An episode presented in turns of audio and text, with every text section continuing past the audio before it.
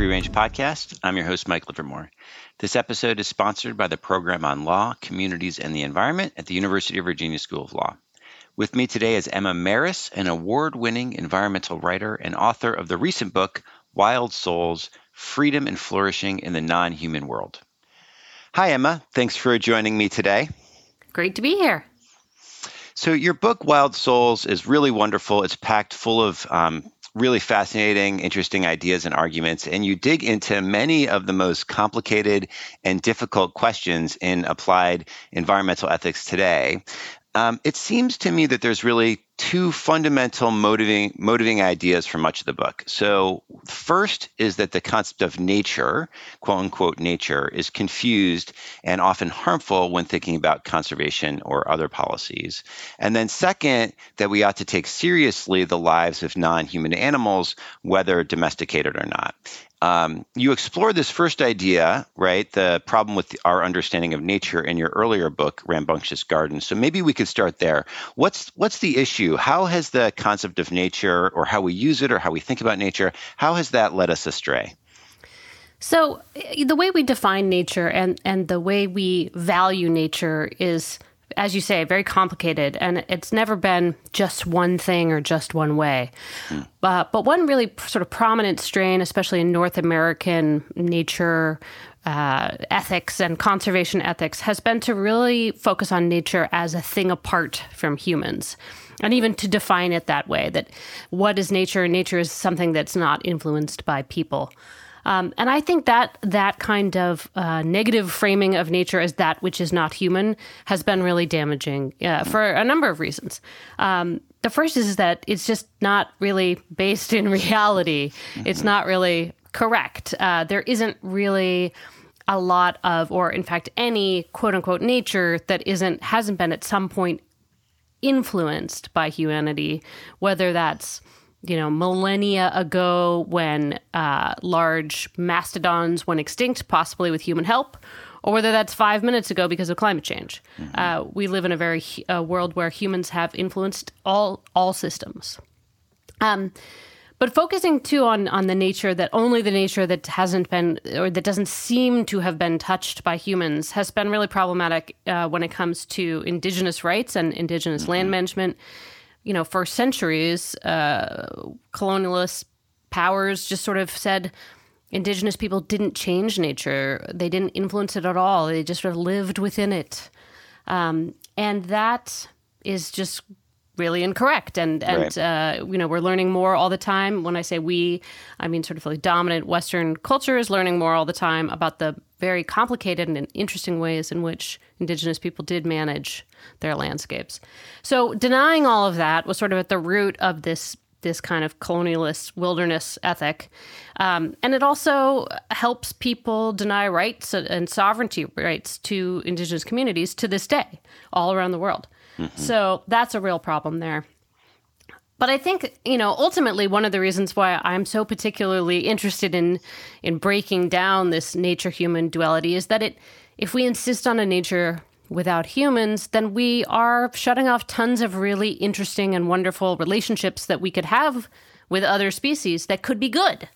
Um, you know, there are ways in which humans and non humans can interact, which are not polluting or bad or toxic. And I really want people to see, be able to see those and be able to work towards those. But if your conceptual framework only defines nature as that which is untouched by humans, then there's no room for that in your sort of toolbox or in your approach to fixing things. Hmm. So, so yeah, so so nature comes with all of this. Uh, the concept of nature comes with all of this uh, unattractive and, and and harmful baggage. But um, but in Wild Souls, you one of the uh, points you make that One of the many points you make that struck me as interesting is um, you make a distinction between this notion of nature or natural and then the notion of wild. And you kind of argue that maybe this concept of wild could be salvaged. So, what's the difference between, you know, uh, the, the notion of nature, which I guess is often defined in this negative way, as you say, just without human influence or natural, and the concept of wild that you think um, might be able to do some important normative work? Right. So and I'm glad you say might because I'm still not completely convinced it can be hmm. rehabilitated. I think it's an open question. But yeah, so if nature or natural is sort of, you know, everything without humans, I think we need to retire that as a category. I just don't think it's helpful. Hmm. Um, but wildness is sometimes used in a pretty overlapping way, but it can also contain ideas about the autonomy of the individual organisms that are not human. Like we talk about wild animals, we're talking about individual animals here. Um, and and there is a sense in which other organisms can have less or more autonomy from human control. And I think that that autonomy, you know, the autonomy of a fox that wakes up in the morning and decides where to go and what to do all day is something of value because it contributes to the flourishing of that fox. Mm. So I think its wildness there, if we if we define it as its individual autonomy, is something that I think we can assign some kind of normative value to. Maybe. Hmm. Yeah, interesting. Well, I think we can probably return to that because that's a super interesting um, interesting concept. But just to, you know, maybe just keep, keep laying the groundwork here is um, part of, you know, the, the I mean, the, the book is a, a lot focused on questions of um, uh, wildlife management, but in particular, kind of wild animal suffering and generally how human beings operate with um, non-domesticated animals. Um, and and that's and that's an important emphasis. And it's different from a lot of the literature historically in the animal welfare movement which has been on domesticated animals factory farms the problems in factory farms animal testing. Those are the kind of canonical uh, uh, emphasis of of the animal animal welfare animal rights um, uh, contribution. So, um, why do you think that is? Why do you think it we've we've focused in that way on the kind of domestic sphere, and then set aside these questions, um, even within the environmental community, concerning uh, wild animals, non-domesticated animals? Yeah, so I think it makes a lot of sense for for those who are concerned with the welfare or the rights of animals to focus on those situations like agriculture or pets or um, other situations mm-hmm. where animals are sort of living in day to day uh, you know, under our control on a day to day basis, under human control, because those seem obviously to be the cases where uh, we are already deciding the conditions of their existence, and so mm. uh, kind of opera, you know, uh, making operational uh, changes to those conditions seem seems doable and straightforward. Um, so, and there's also a lot of them, right? Like if you, there if are you, a lot of them. Yeah. yeah. if you look at the just the pure numbers of animals in the world, domestic animals are are. It depends on if you're looking at just vertebrates or mammals or which sort of subgroups, but there are there are very many many domesticated farm animals in this world. So. Mm-hmm. I think it absolutely makes sense for people to have focused on them. Um, you know, the reason that I focused on on wild animals or sort of free ranging animals is uh, because of I am essentially a, an environmental writer, and I came to this question sort of sideways through questions about conservation and saving species and what we were doing uh, mm-hmm. to do that. So, you know, as part of my interest in um, what counts as nature and what our goals should be and are in conservation, I've spent a lot of time thinking about the question of non native species. Um, the sort of traditional way to look at non native species in conservation has been very negative that they don't belong and they need to go. Um, and um, to really focus on negative impacts. Um, and then there's this whole rhetorical framing of invasive species mm-hmm. that that kind of casts them as malevolent actors. Um, and I I've been critical of that for a long time, partially because it you know it it this whole notion that every species has a place where it belongs, and once mm-hmm. it leaves that box, it's no longer good. Is is is based on this sort of static understanding of nature, or the idea that there's some kind of primeval state that came mm-hmm. before human influence that it's possible to return to. And and I don't think that's the case. I think ecosystems are incredibly dynamic with or without human influence. And there is no one Edenic state for every ecosystem that you can go back to. And since there isn't, the notion that there's a correct or incorrect place for every species of animal and plant also seems very suspect. Um, but in but in covering and, and, and reporting about the ways in which conservationists have dealt with non-native species, I, I noticed this real sort of turn towards um, dealing so it is true that introduced animals in particular especially in, on islands can be quite eco- uh, ecologically disruptive and can in some cases seem to threaten or actually cause extinctions right mm-hmm. um, i'm much more critical i think of the claims about uh, non-native plants on continents but that's a side issue which i won't get into here um, but these but these introduced animals on on islands can really uh, be threats to rare species. So, uh, in order to deal with that, there's been this this emphasis in conservation on killing those introduced species. Um, so, I became interested in that, and one thing that I noticed in reporting that is that sometimes the way in which these controls, or you know, these lethal control actions, there's a lot of euphemisms in this world, mm-hmm. uh, were being undertaken were, were pretty brutal. Uh, you know, being goats being shot from helicopters, poison that causes a lot of pain and suffering to kill rodents or cats or foxes, uh, traps, um, all sorts of methods that honestly, if you were to use them on a, a pet animal, you might get in legal trouble. Um, and so that is what kind of took me into being interested in looking into the the ethical ramifications of this, uh, of of this. Uh, and I think part of the reason that we haven't done as much work on this is that it's somewhat new. The the mm. scale of conservation killing has definitely been ramping up in recent decades, especially in places like Australia, New Zealand, and smaller islands. Um, and and I think that you know there are many many many ways in which we intervene or we shape the lives of wild animals.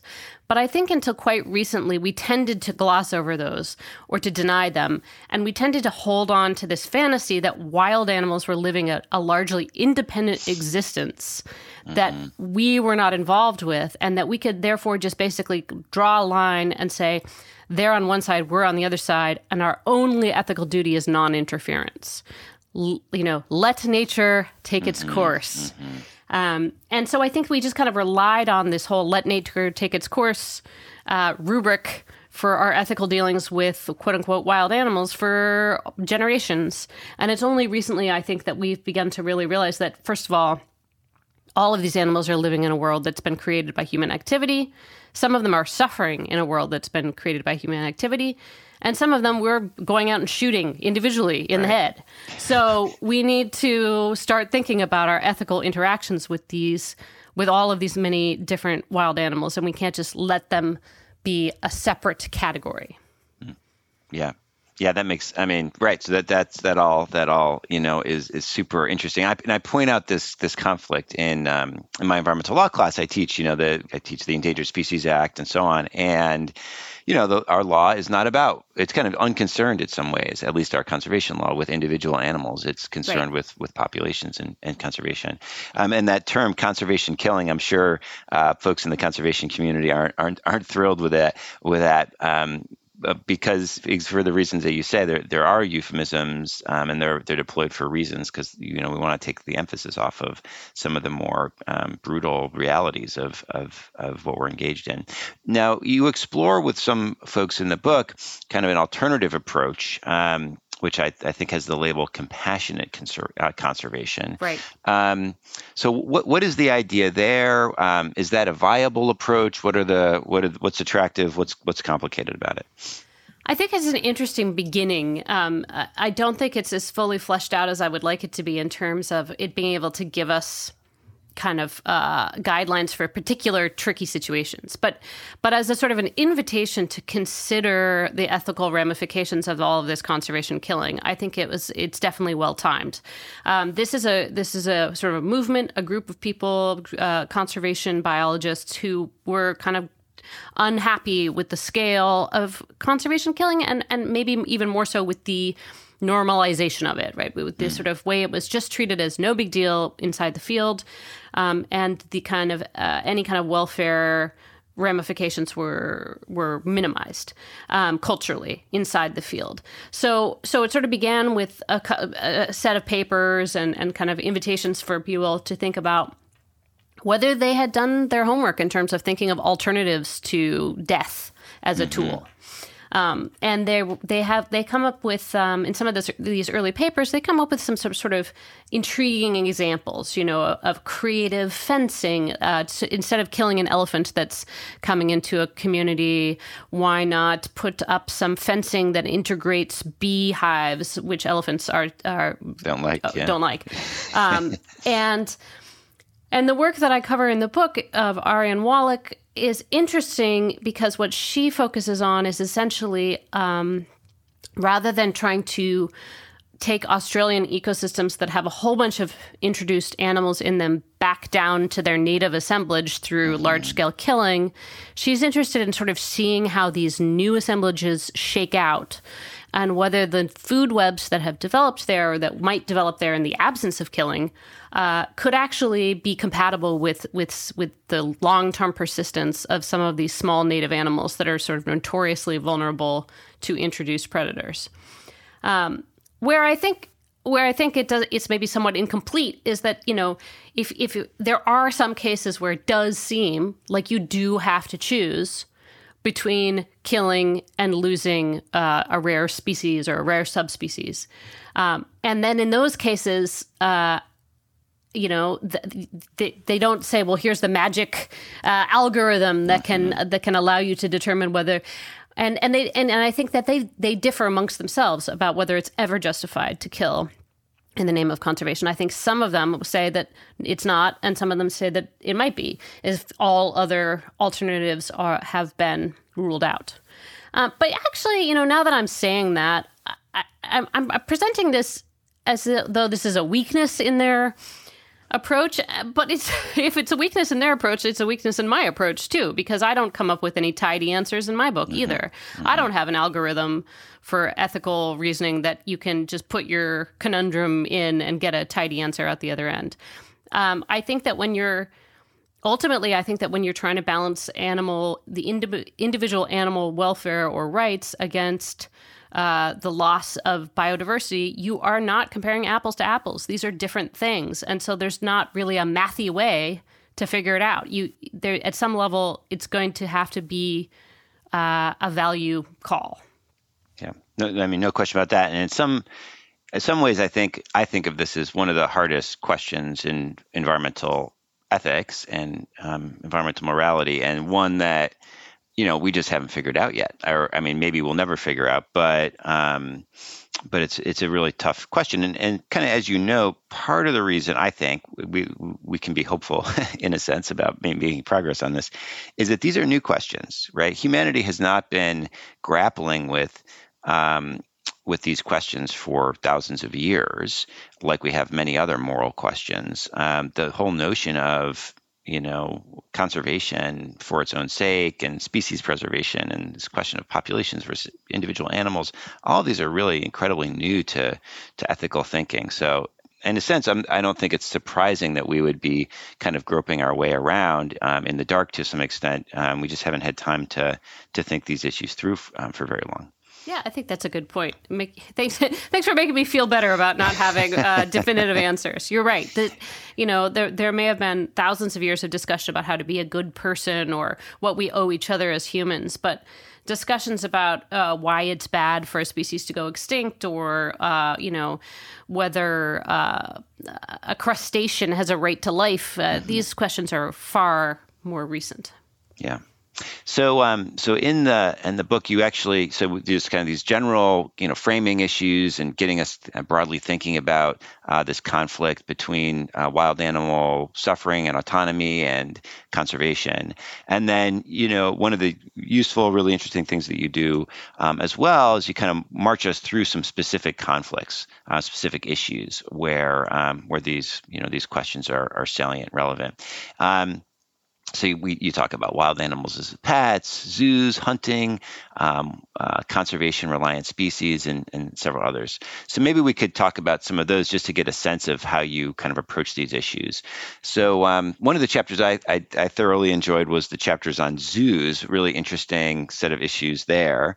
And um, you know, maybe the, that we could think of the motivating question is: Should zoos exist? Are these good things to have, or are they not good things to have? You know, how do we balance the various considerations? So, so what what did you end up um, landing on that question? Should should we have zoos, or or are zoos kind of all things to considered um, not a good thing to have in society?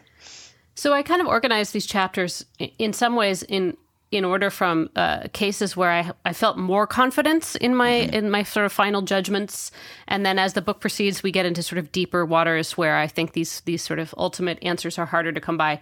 But the zoos are closer to the beginning of the book because uh-huh. I feel pretty confident that zoos, as they currently ex- exist, are not a good thing uh, and should not exist.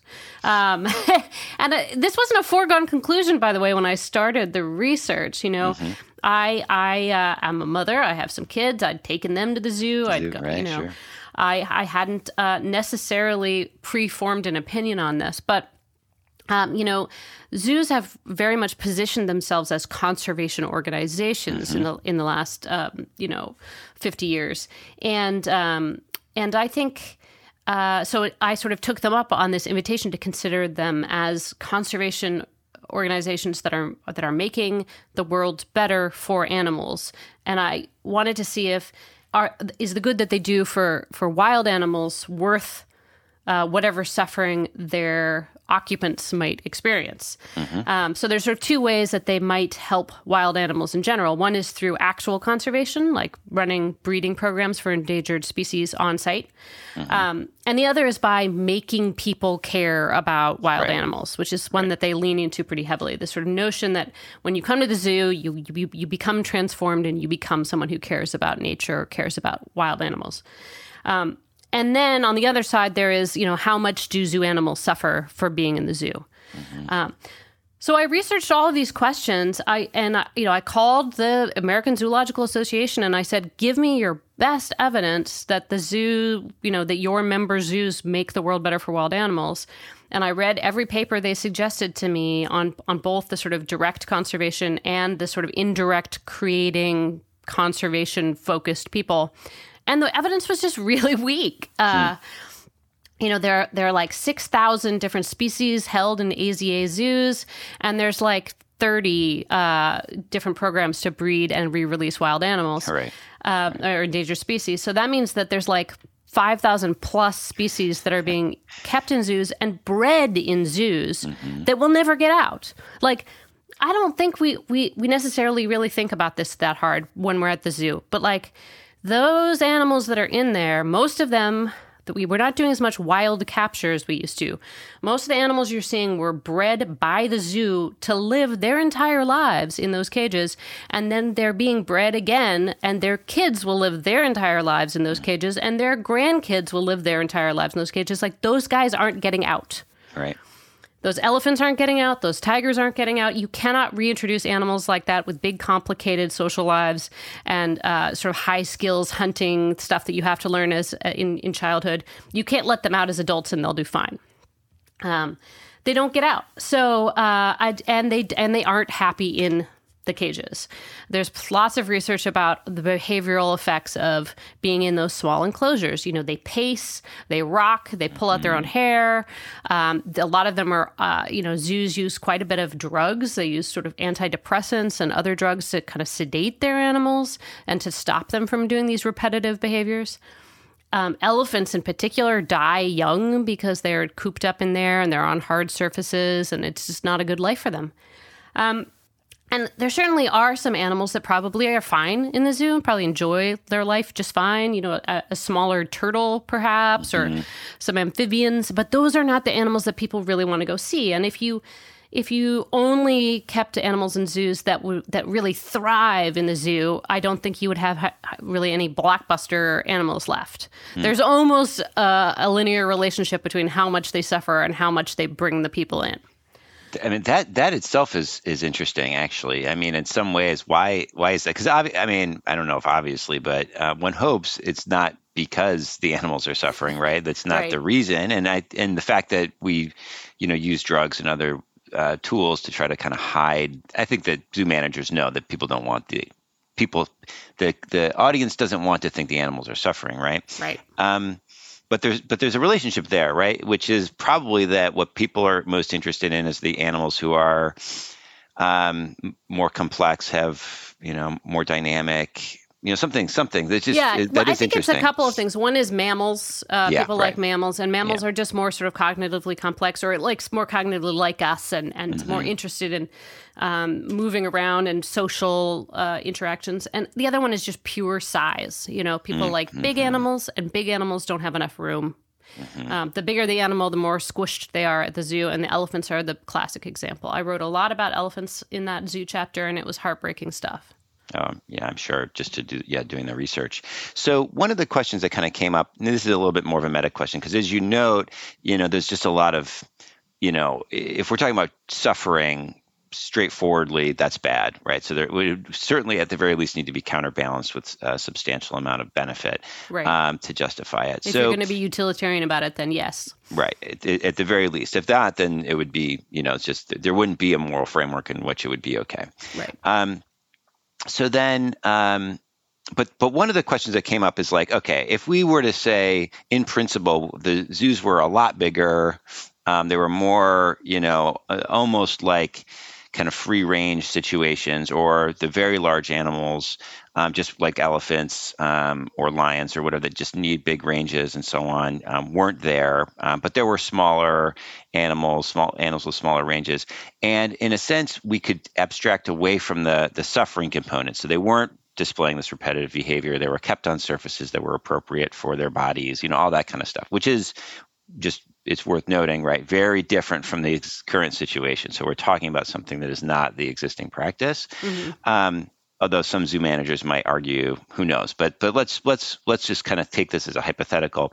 One of the points that you argue in the book is that that strikes me as quite interesting is even then you would have this autonomy question. So it kind of raises this issue of um, what should we be concerned with with respect to these animals? Should we, be concerned with um, respect to just you know their suffering, their moment to moment pleasures and pains, or should we also kind of have this um, you know the, uh, this different kind of concern, this separate concern uh, for their autonomy? And I take your view in the book to be that we should have that separate um, uh, concern with autonomy, and that was a kind of a point of conflict with one of the zoo managers that that you interviewed. Was the view, uh, you know, on on their part was.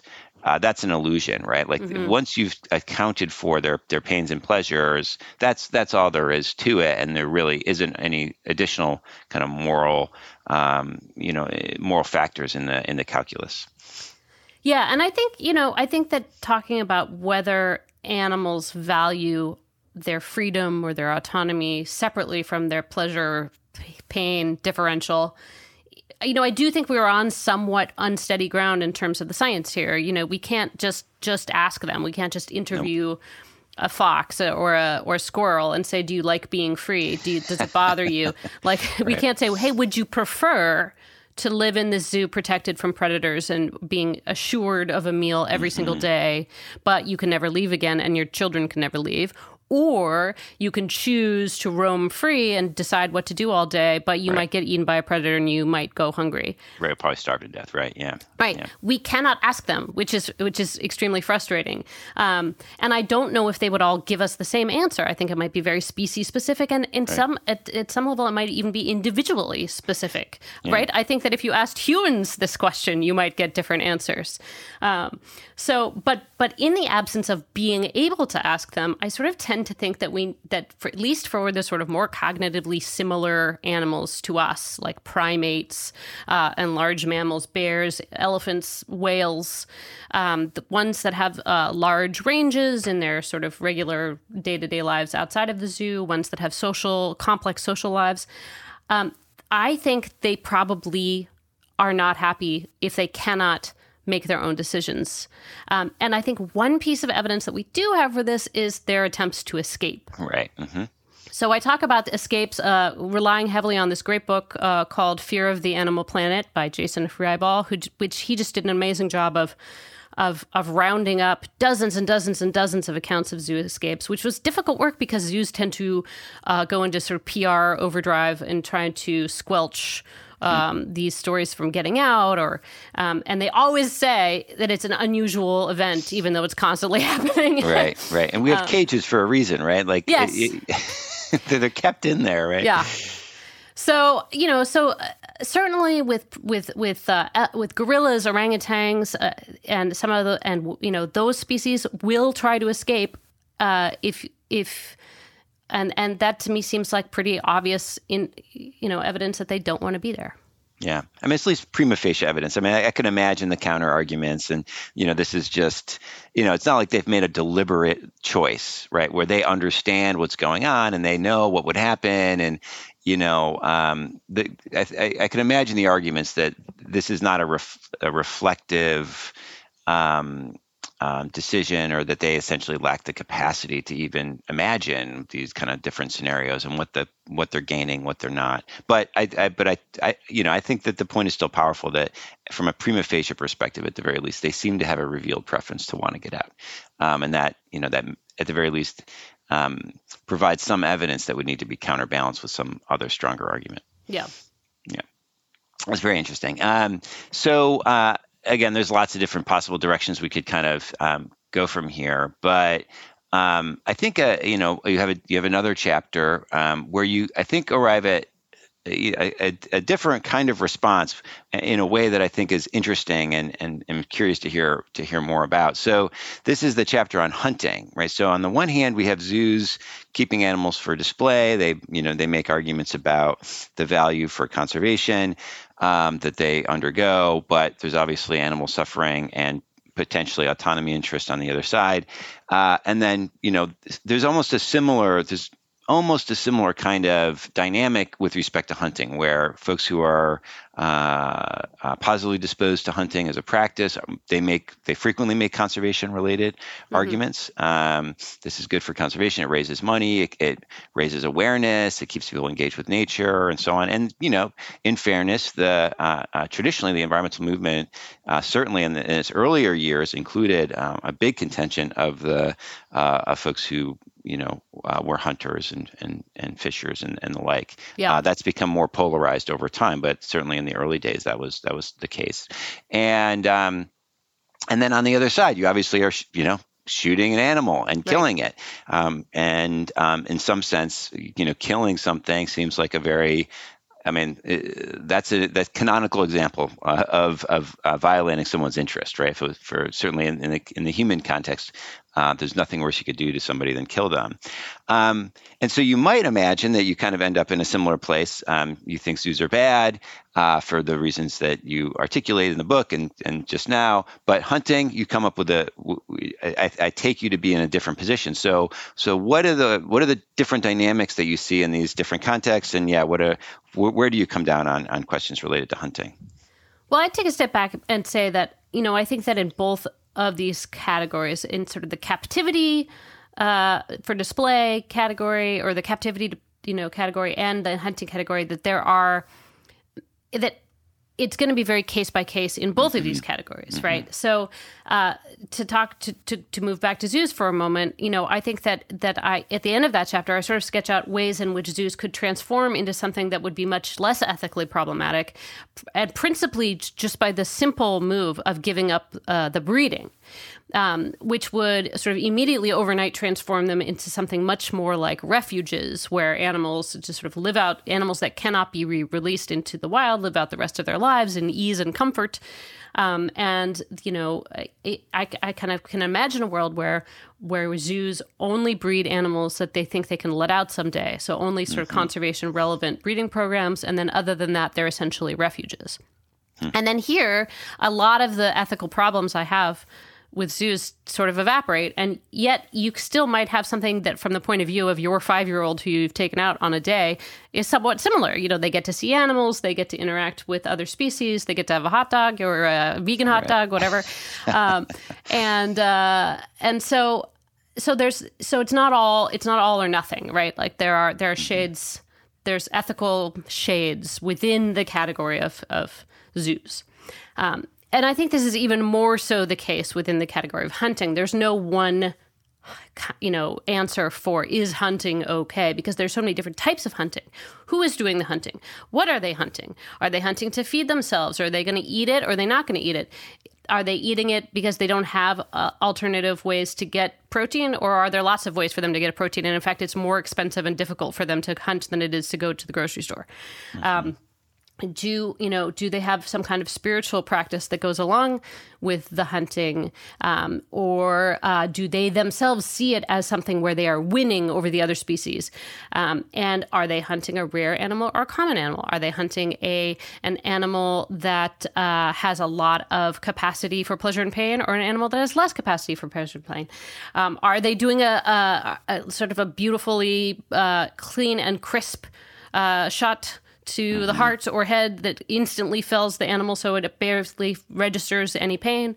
Or is it a horrible, messy affair where they're tracking it through the woods for hours um, while it slowly bleeds to death? So there are so many different um, factors to consider when it comes to hunting. Um, but I don't think that all hunting is wrong. Right, it's possible for there to be ethical hunting. Yeah, that's right. Um, and I mean, and, you know, it's interesting you said that you know, from in the human context, uh, the sort of worst thing you could do to someone is kill them. But like, actually, I think some people would say that holding someone captive for their entire lives hmm. might be worse than killing them. you know, so and even Peter Singer himself, in his uh, original book, Animal Liberation, was not as worried about killing animals as about them suffering. Mm-hmm. Um, because from his perspective, animals that couldn't make complicated future plans, if you killed them instantly and painlessly, and you weren't cheating them out of, you know, that one last trip to Europe that they wanted to make after they retired, um, that that that was actually a lot less ethically troublesome than than causing them ongoing pain as you uh, kept them in captivity for agricultural purposes. Mm-hmm. Um, so I think there's a lot to consider here. Um, I also, you know, am there's a lot of sort of political and social elements um, to to people judging each other's hunting, different communities, mm-hmm. um, and and there are a lot of uh, there are a lot of old ancient practices of hunting that have an interesting emphasis on reciprocity between the parties. Now, whether you uh, can, uh, whether you believe that there's true reciprocity or not between a, a hunter and a prey, uh, I, you know, a, an animal that they hunt that they feel that in some sense has either given them permission or that some sort of spiritual uh, realm has given them permission to take. Um, you know, that's going to depend on your own sort of spiritual slash religious uh, outlook. Um, but the, certainly from the point of view of some of those hunters, there is uh, an ethical exchange going on that, that, that this is happening within an ethical system. Yeah, so this is interesting. I find this interesting um, in, in, particular. So um, this was a part, a part of the book that I, I and I've this is something over the years I've um, I grew up in a in a in a hunting community. I grew up in upstate New York. All my family mem- you know the, my male family members actually, although that, I think that's changed somewhat, um, mm-hmm. hunted.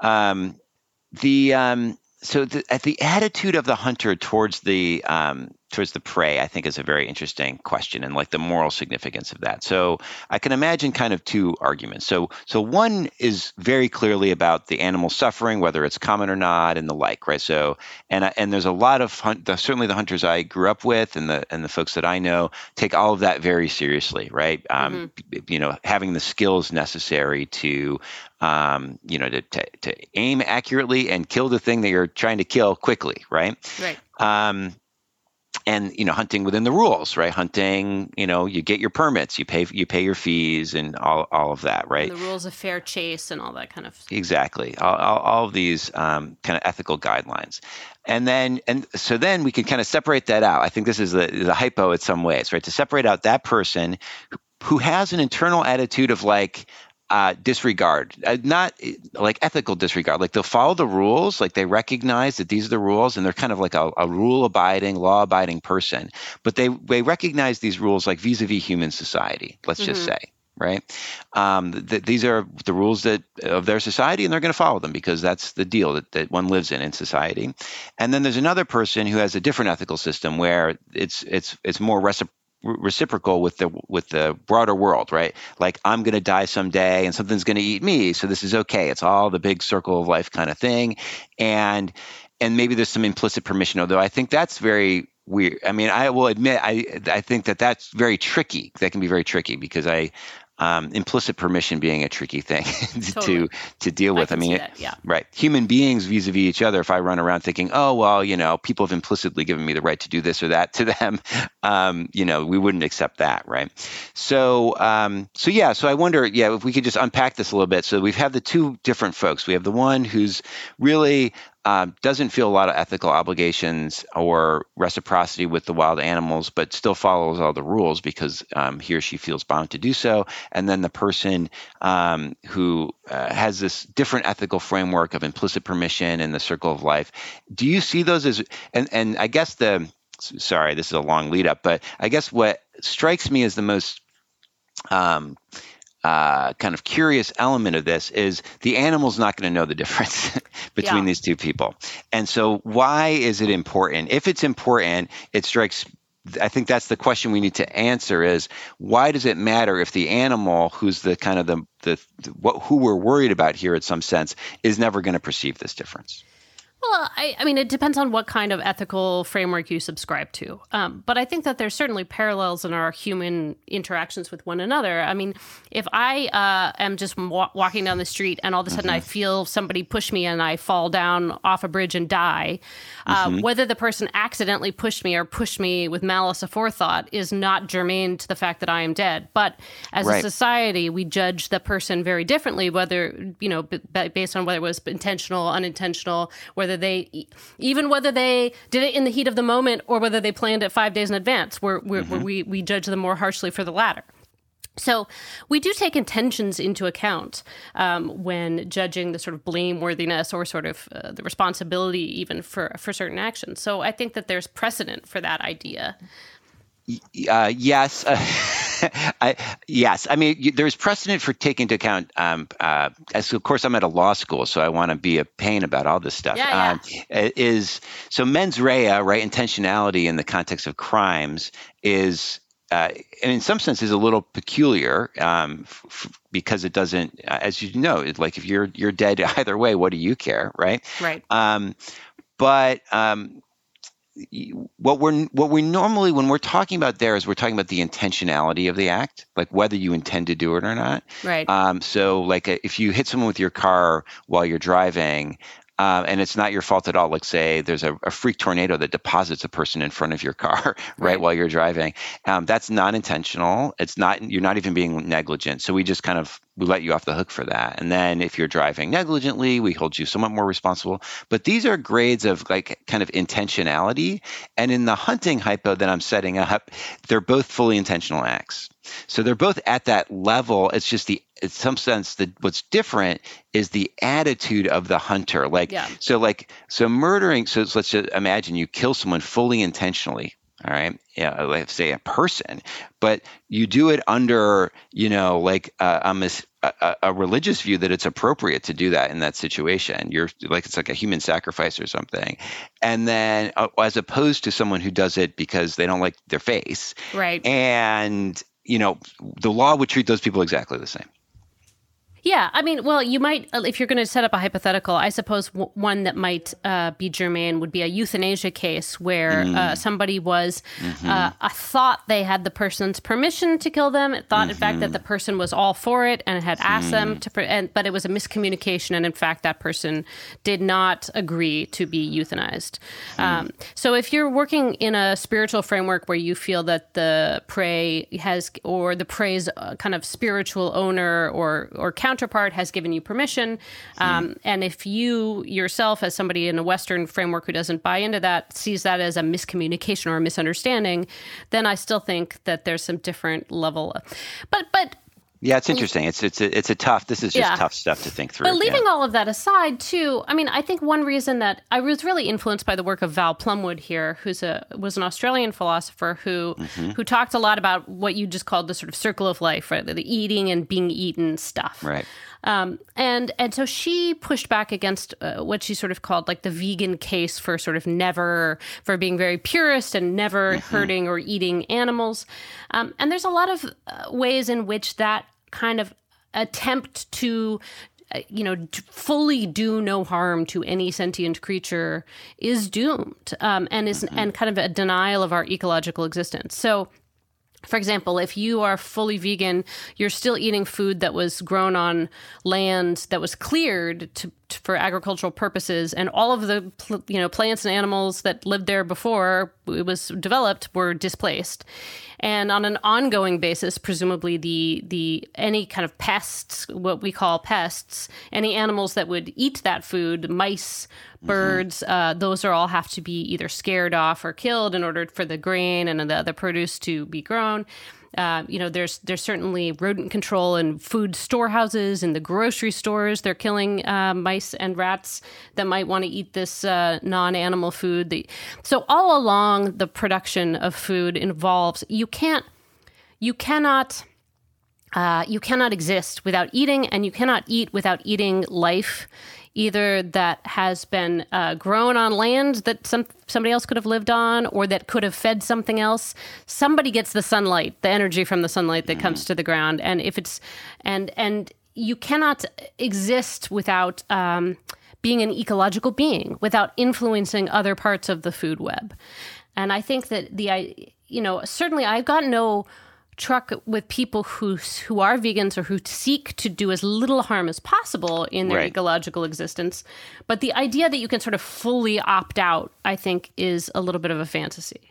Yeah, well, certainly is, and I wonder if um, you know what the just kind of channeling my vegan friends what their response would be. I think it would be something along the lines that you said: is that oh, of course that's that's true true, but the goal is just to minimize, right? Yeah. Is um, and so so then so what's the takeaway then f- from that? So so there's the fantasy element, which we can say, you know, sensib- sensibly, one shouldn't hold on to a to a fiction that you could somehow live abstracted.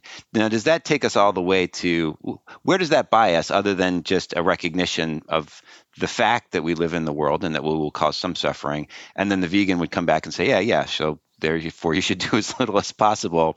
And then I think the argument though isn't it's something more than that. It's something that okay, once you recognize this role that you play, and it's kind of this, there's some reciprocal element to it that um, you're not under a, a, strict obligation to minimize suffering necessarily. That you can engage in activities like hunting that aren't, you know, again strictly um, uh, suffering minimizing. Yeah, I mean, now we sort of we've we've gotten to kind of where I end up near the end of the book, which is which is grappling with this um, difficult terrain, which is that this question of why is it okay for for us to eat other creatures or are we okay with the fact that someday other creatures will eat us? How do we how do we cope with the fact that we are ecological beings? This takes us back to a question that shows up at the beginning of the book which is why do we care about biodiversity in the first place? Why do we mm-hmm. care about nature whatever we, you know quote unquote nature? Um, if especially if we give up on this notion that nature is the stuff is anything that humans don't touch that it's the absence of humanity. Why do we care about other species and and these ecosystems? And it comes down to sort of the same thing, which is the way that sort of energy and matter flow through these systems, the way that they're all interrelated, the way that these food webs are all connected from the sunlight to the plants to the animals to the parasites to the to the the maggots that eat you after you die and the fungus that grows in the dirt after the maggots have died. It right. all uh, is something. It adds up to something that we value a lot. That many of us value very, very deeply in, a, in almost, let's be honest here, in almost a religious way. But we find it very difficult to talk about exactly what it is that we're valuing here, how to measure it, how to how to uh, put our fingers on it. But the for me, recognizing that there is something good or valuable in that flow of energy means that being part of that flow of energy isn't necessarily always bad ourselves, uh, if that makes sense. I, but I think that this is we get on thin ice here. I get out yeah. on um, this is the part of the book that is harder for me to talk about because it isn't um, it, it isn't something you can talk about very easily within the sort of Western scientific frameworks that I am more used to. Yeah. Or also, I think use earlier point we were talking through this. This is just new stuff. This is just new ways of of of talking, maybe within the Western tradition. But um, I'd offer that you know um, these questions, just given humanity's scope of influence and powers and so on, these are just these are just different than the the tasks that the moral tasks that we faced in the in the past. So it's not that. Um, uh, that difficult or that surprising that we would have a hard time talking about it. One of the things I think is this is related to this is kind of fun. Uh, you know, I think this is the this is the fun stuff in some ways. The, thinnest ice is always the funnest part. Right. Um, is uh, you know, if we look to that flow of energy and all that kind of stuff, the circle of life, the uh, the, the, the putting aside the notion of nature, right, which is the the non-human um, you know, the, the, idea that there's this cordoned off non-human thing, but rather just broadly the life that, mm-hmm. that, humans are entangled with, uh, but that has existed far bef- long before humans were around and will likely exist long after humans and certainly exists on the planet outside of the sphere of, of, of directly, you know, human beings themselves. There's lots of other life forms.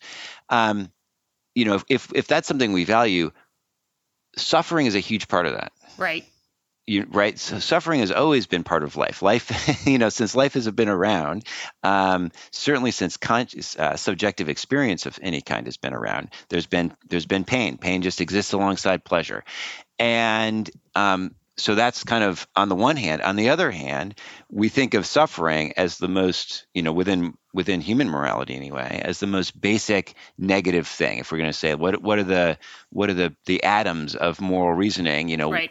one argument might be, well, you know, at least you know, pain and pleasure is is even within a rights framework, we care about suffering. It's it's very peculiar to say, oh, I'm indifferent to other people's suffering, right. but yet I'm very moral. Right. Uh, it would be uh, seems like a contradiction. So so how do we? I mean, of course, how do we even to, to ask the question, how do you reconcile that is maybe ridiculous, but how do you even start to think about reconciling these two seemingly very contradictory things to value? One is life writ large, and the other hand is to say, oh, suffering is bad. Uh, how do we how do we square that um, uh, those two principles with each other? Yeah. So you know earlier you asked well why don't why haven't we asked all these questions about wild animals and their mm. and our ethics there and i and i think that another reason is that it leads us to this question, and it's mm. a scary question, and we don't want to think about it. Mm-hmm, mm-hmm. Um, so if you if you start thinking about this sort of whole question of wild animal suffering, which is the phrase that you tend to see people use, um, it opens up this exact conundrum, which is, uh, yes, the world is filled with suffering, and if you were to try to reduce or eliminate the suffering in the non-human world, you, that would mean destroying all ecosystems because ecosystems are built on food chains, food webs, and mm-hmm. food webs involve one organism eating another organism. And in a lot of cases, arguably even in the cases of plants, depending on how you define mm-hmm. suffering, that involves suffering. So, you know, the first time that you realize this is um, I think it's a memorable moment, or at least it was for me. I was sort of reading along about this sort of, uh, I remember this very clearly. I was reading along some kind of internet philosopher proposing that all, uh, you know, all predators be given contraceptives so that right. no more predators could ever exist, so that uh, we would no longer have any prey animals be um, be harmed by lions and tigers and wolves. Right. Um, and you know, your and my response was, of course, like, well, that's absurd. I mean, that would that would get rid of the thing that I've spent my life caring about, which is which is sort of you know ecosystems and nature and and others and the autonomy of all of these other ways of being a living creature. And and then you just suddenly realize that that all of these ecosystems are just drenched in blood. Mm-hmm. and and you're just standing on this huge pile of skulls going back thousands and millions, of years. millions that's right. And it's just absolutely overwhelming. How could we love this thing that is woven out of suffering and pain and death? Um, so yes i think figuring out how to reconcile this is probably one of the biggest questions that in my life uh, and I think it's an important one for all of us to consider. It's ironic that so many people that identify as nature lovers also identify as animal lovers, mm-hmm. and yet, at some fundamental level, the two things are at odds. Um, so again, I find a lot of, um, I, you know, Val Plumwood doesn't offer uh, final answers, but I do think that there are some glimmerings in her writings that help me um, hmm. uh, with the idea. And I think that one of the things that she says, and I don't have a quote in front of me, so this is a total paraphrase here, but basically that we have to accept uh, the the internal paradox and not try to resolve it. Hmm. That the resolution of this uh, is not un- ultimately possible, but that there are ways of existing while holding to irreconcilable values in your heart at the same time. And that ultimately that is the only way to go forward. I gave myself vertigo writing this book. Uh, by the end of it, I thought, holy crap, like, you know, and the other and the other real moment for me was was watching my kids eat dinner one night and realizing mm. how deeply satisfying I found it to watch them eat. um, and interesting, yeah.